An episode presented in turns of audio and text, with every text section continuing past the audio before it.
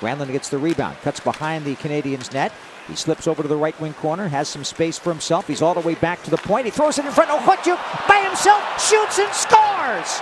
Nikita Okhotiuk getting behind the defense. That set up with the space created by Mikael Granlund and the Sharks on the go by Okhotiuk. His first makes it a three to one game.